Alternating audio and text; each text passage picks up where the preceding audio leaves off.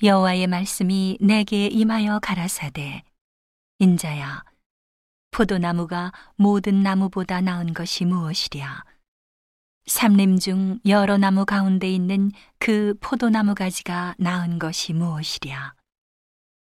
그 나무를 가지고 무엇을 제조할 수 있겠느냐? 그것으로 무슨 그릇을 걸 못을 만들 수 있겠느냐?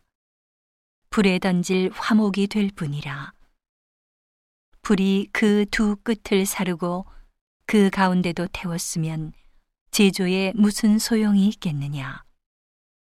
그것이 온전할 때에도 아무 제조에 합당치 않았거든.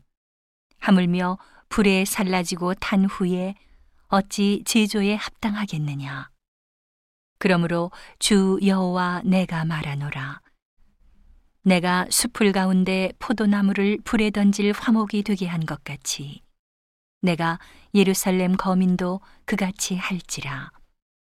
내가 그들을 대적한즉 그들이 그 불에서 나와도 불이 그들을 사르리니. 내가 그들을 대적할 때에 너희가 나를 여호와인 줄 알리라.